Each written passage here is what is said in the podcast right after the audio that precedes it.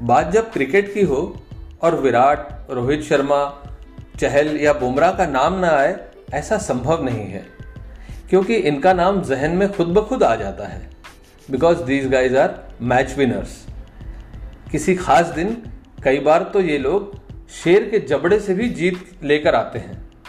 इसलिए ये हमारे हीरो हैं।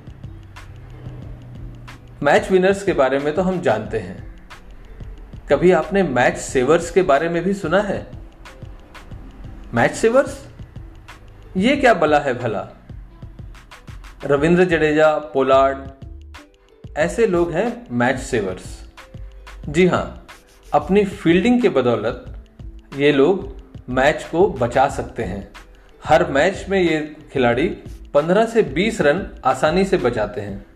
उसका फ़ायदा ये होता है कि विपक्षी टीम को 15 से 20 रन ज़्यादा बनाने पड़ते हैं। या फिर यूँ कहें कि जब इनकी टीम चेस कर रही हो तो इनके फील्डिंग की बदौलत इनकी टीम को 15 से 20 रन कम बनाने पड़ते हैं। तो है हुए ना ये मैच सेवर्स तो ठीक है, लेकिन इसका इन्वेस्टमेंट से क्या लेना देना? बिल्कुल लेना देना है जनाब। ऐसे ही मैच सेवर्स का आपके पोर्टफोलियो में होना बहुत ज़रूरी है। तो ये मैच सेवर कौन है?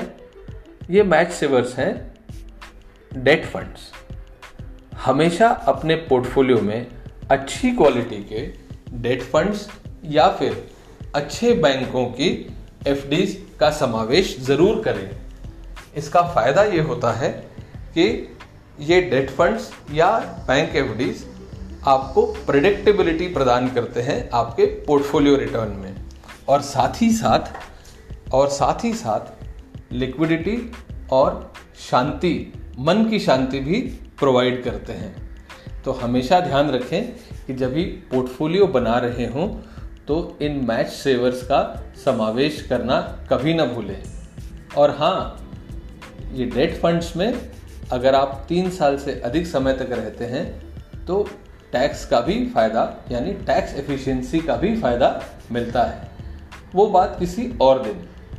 लेकिन वापस कहता हूँ, अपने पोर्टफोलियो में मैच सेवर्स यानी डेट फंड या अच्छे बैंक की एफ़ का समावेश ज़रूर करें।